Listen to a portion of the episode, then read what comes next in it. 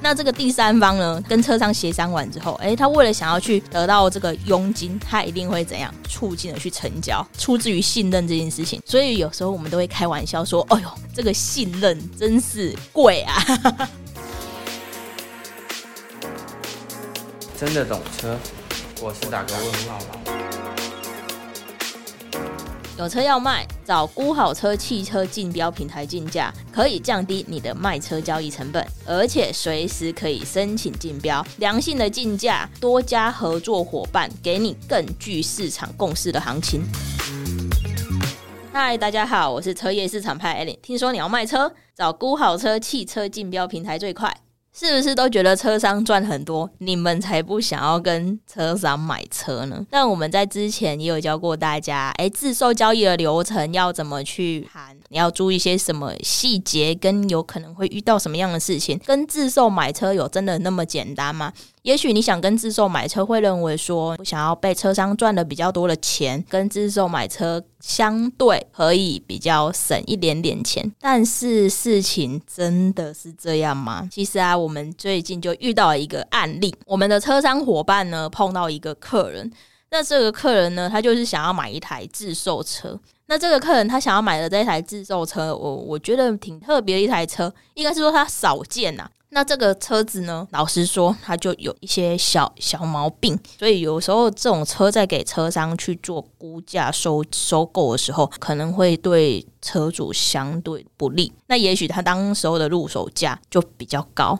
但是因为有一些毛病，可能在车商的立场需要抓比较多的成本跟利润来整理这台车的时候，那也许车主就会不想卖啦。那车主他没有办法给车商收购，但是又想要卖车的时候怎么办？他就可能只剩下自售的这个选择。但是自售的选择，就是我们之前分享过啊，要在哪里自售啊？车友社团啊，或者是自己 PO 网络等等的，那就是管道的问题嘛。那现在这个客人呢，他好像就是想要去买一台自售车，但是这个买主他就住在不同县市，一南一北的一个县市。但我也觉得这是买主很聪明哦，他会知道说，诶，想要去找车商，诶，做一个协助中间的交易。那也许这个交易过程，车商可能出于他的一些专业等等，然后提供一些车子相关的一些建议，他就是有一个安心感嘛。他就是诶，知道说哦，这个车子的车况，在用车商的角度在看这台车的时候，大概会是给予怎么样子的评价。那其实就。是买卖双方，你中间你有一个第三方的时候，那就相对的，哎、欸，好像比较公正，那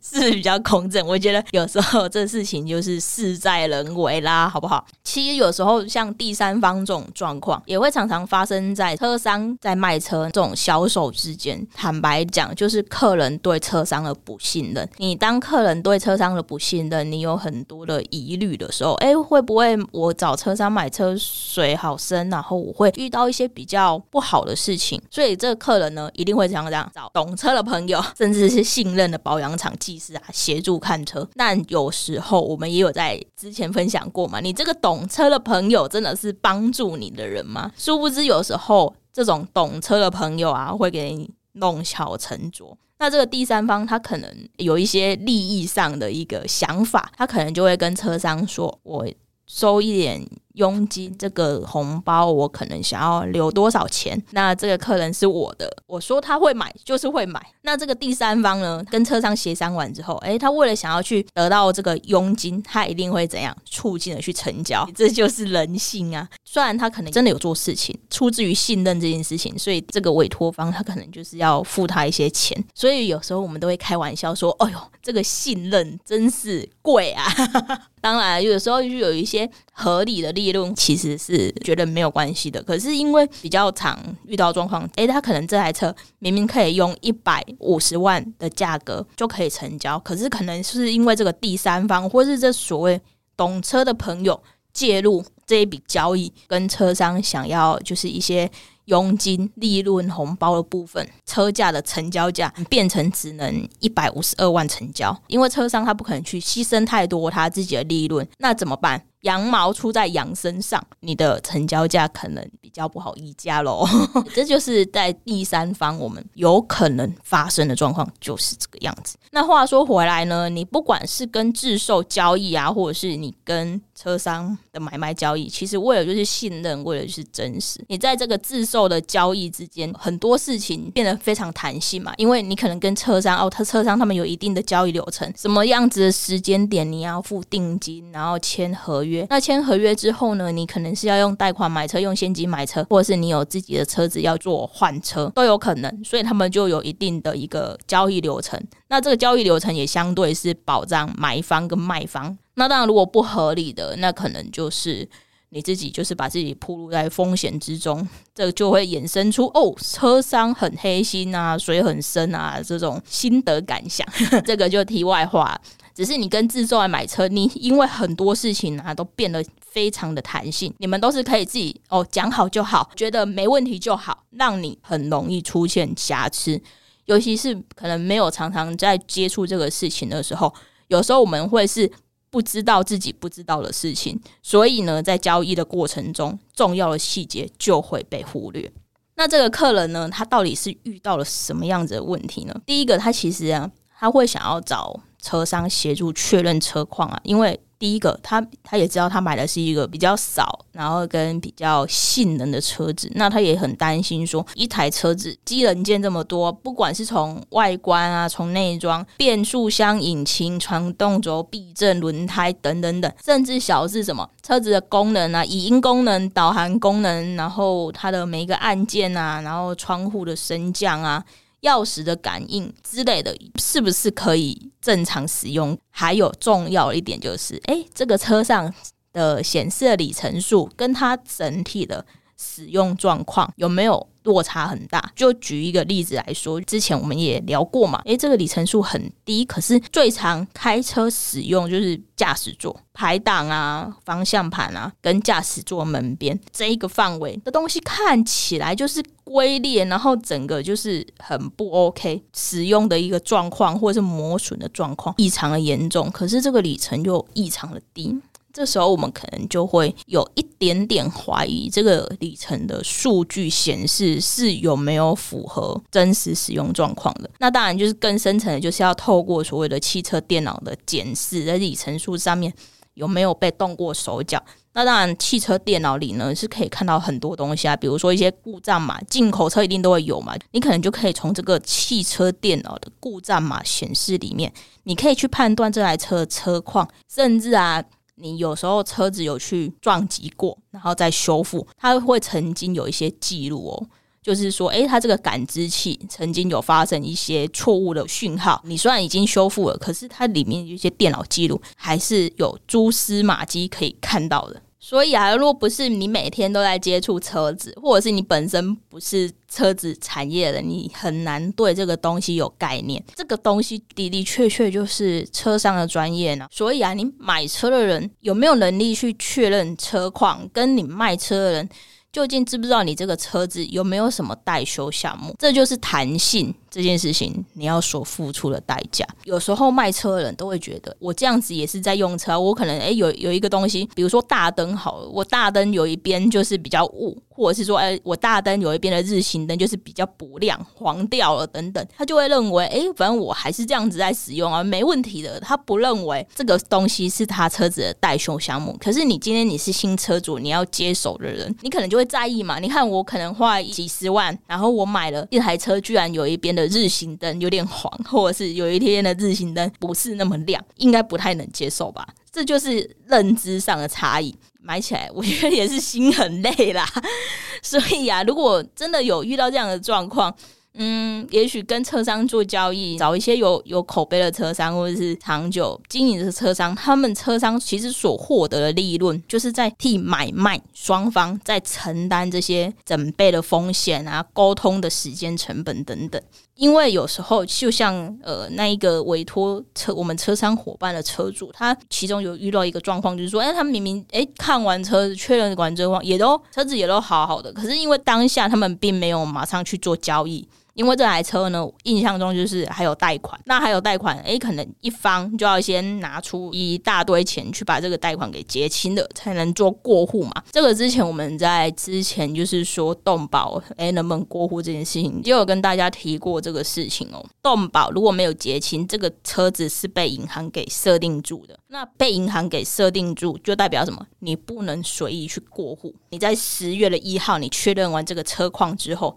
诶，你可能你们中间还要去商量、去协调，你可能没有办法马上去做交易的时候，经过一段时间，就会发现，诶，会不会有可能我当下看的是好的，可是可能过了十天、二十天，你再看一次这台车，是不是又有发生一些什么小状况？是你当下在一号那一天你是没有看到，或者是在这期间发生的，你不知道呢？这其实啊，在我们的车商伙伴。呃，接受这个委托结束之后，故事根本也还没有结束。这个买家发现啊，这个交车之后，怎么会有一些功能没有办法做使用，发生了像我刚刚那样的状况，因为那台车有贷款的，所以呢，他们的结清啊，然后跟动保的解除过户等等，都还要经过一段时间。那因为经过这段时间，原车主他不可能把车子就交给新车主嘛，因为都还没有付钱，也还没有过户，他这样对他来说绝对是风险。所以这个车子呢，就先在旧车主那边。那在旧车主那边的时候，这台车有没有可能去发生一些什么样其他的事情？但是新车。车主不知道了，这段期间这个责任该怎么归咎呢？虽然说你在当下你可能确认完这些车子的状况了，可是这一段期间还是有原车主他所拥有的，他所持有这台车的，在这种说好就好，哎，有看到有确认到，怎么讲，就是非常的冒险，非常的有风险。那再来啊，我们刚刚有提到嘛，这一台车它其实就是什么，有贷款。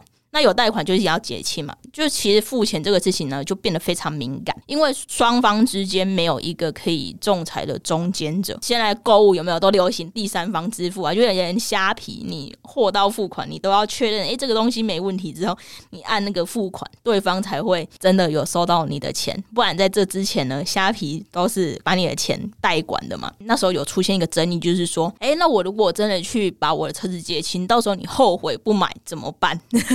旧车主就会疑虑说：“那万一你后悔不买怎么办呢？”那因为是自售的交易嘛，所以又是回到我们啊，我们说好就好。所以他们当不知道该怎么做的时候，其实诶也可能需要去什么询问一些车商意见。在车商的立场而言，就是诶，因为，我之所以我我们这种车商这种角色需要存在，就是保障买卖双方他们的交易过程是没有问题的。是他卖车也没问题，他买车去做一个车款什么都没问题的。但是现在中间炒的这个车房，你是跟自售买车，一方会说：“诶，那万一你你不买怎么办？我去清偿，我去拿了一百多万去把我的车贷给清了，清完之后你不买怎么办？”那另一方又说：“会啊，我会买啊。可是你我如果先给你一点比较多的定金，假设好，我现在给你十万，你觉得不够，那我如果给你。”五十万的定金，结果你拿我这个定金，你跑了怎么办？这就是不信任啊！因为你既然你都想要跟自售买车，你就必须要去承担这个风险嘛。那有一方会觉得你你不买怎么办？一方会觉得啊，我给你比较多的定金，我拿出我的诚意。可是你如果到时候先拿拿拿走我这几十万的定金，可是你跑掉怎么办？它中间就是没有仲裁者，所以这种它东西的弹性，其实一体两面的事情，大概就是这样子。我会认为啊，嗯，假设你有把握，你当然是可以买自售，我觉得这是没问题的。因为买自售车其实真的是有机会，你可以用于低于就是车商成交价的价格买到车，确实。可是你当你低于这个成交价，就大概个可能三五万块，你这三五万块的风险，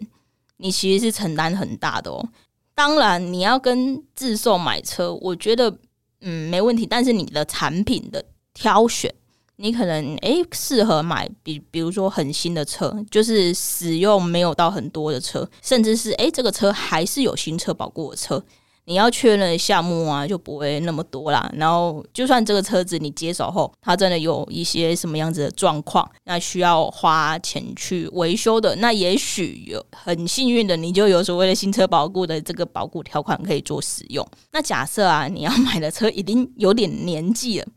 那很不巧的，你对于车子的确认就不是那么熟悉啊。也就像我刚刚说，你可能要确认一大堆东西的时候，有些东西你又不知道，诶，那个东西原来是是会坏的，或者是说，诶，原来这个东西真的去花钱整理起来是这么多钱的。这就是所谓你可能对车子的真实车况跟要怎么后续要怎么花钱的一个价格，你可能不那么熟悉。那我觉得最好的方式，真的就是你可能就去找到一间有口碑啊、长期经营的车商去买车。一方面，你也可以去省下一些做做功课的时间呢，因为你可能要诶、去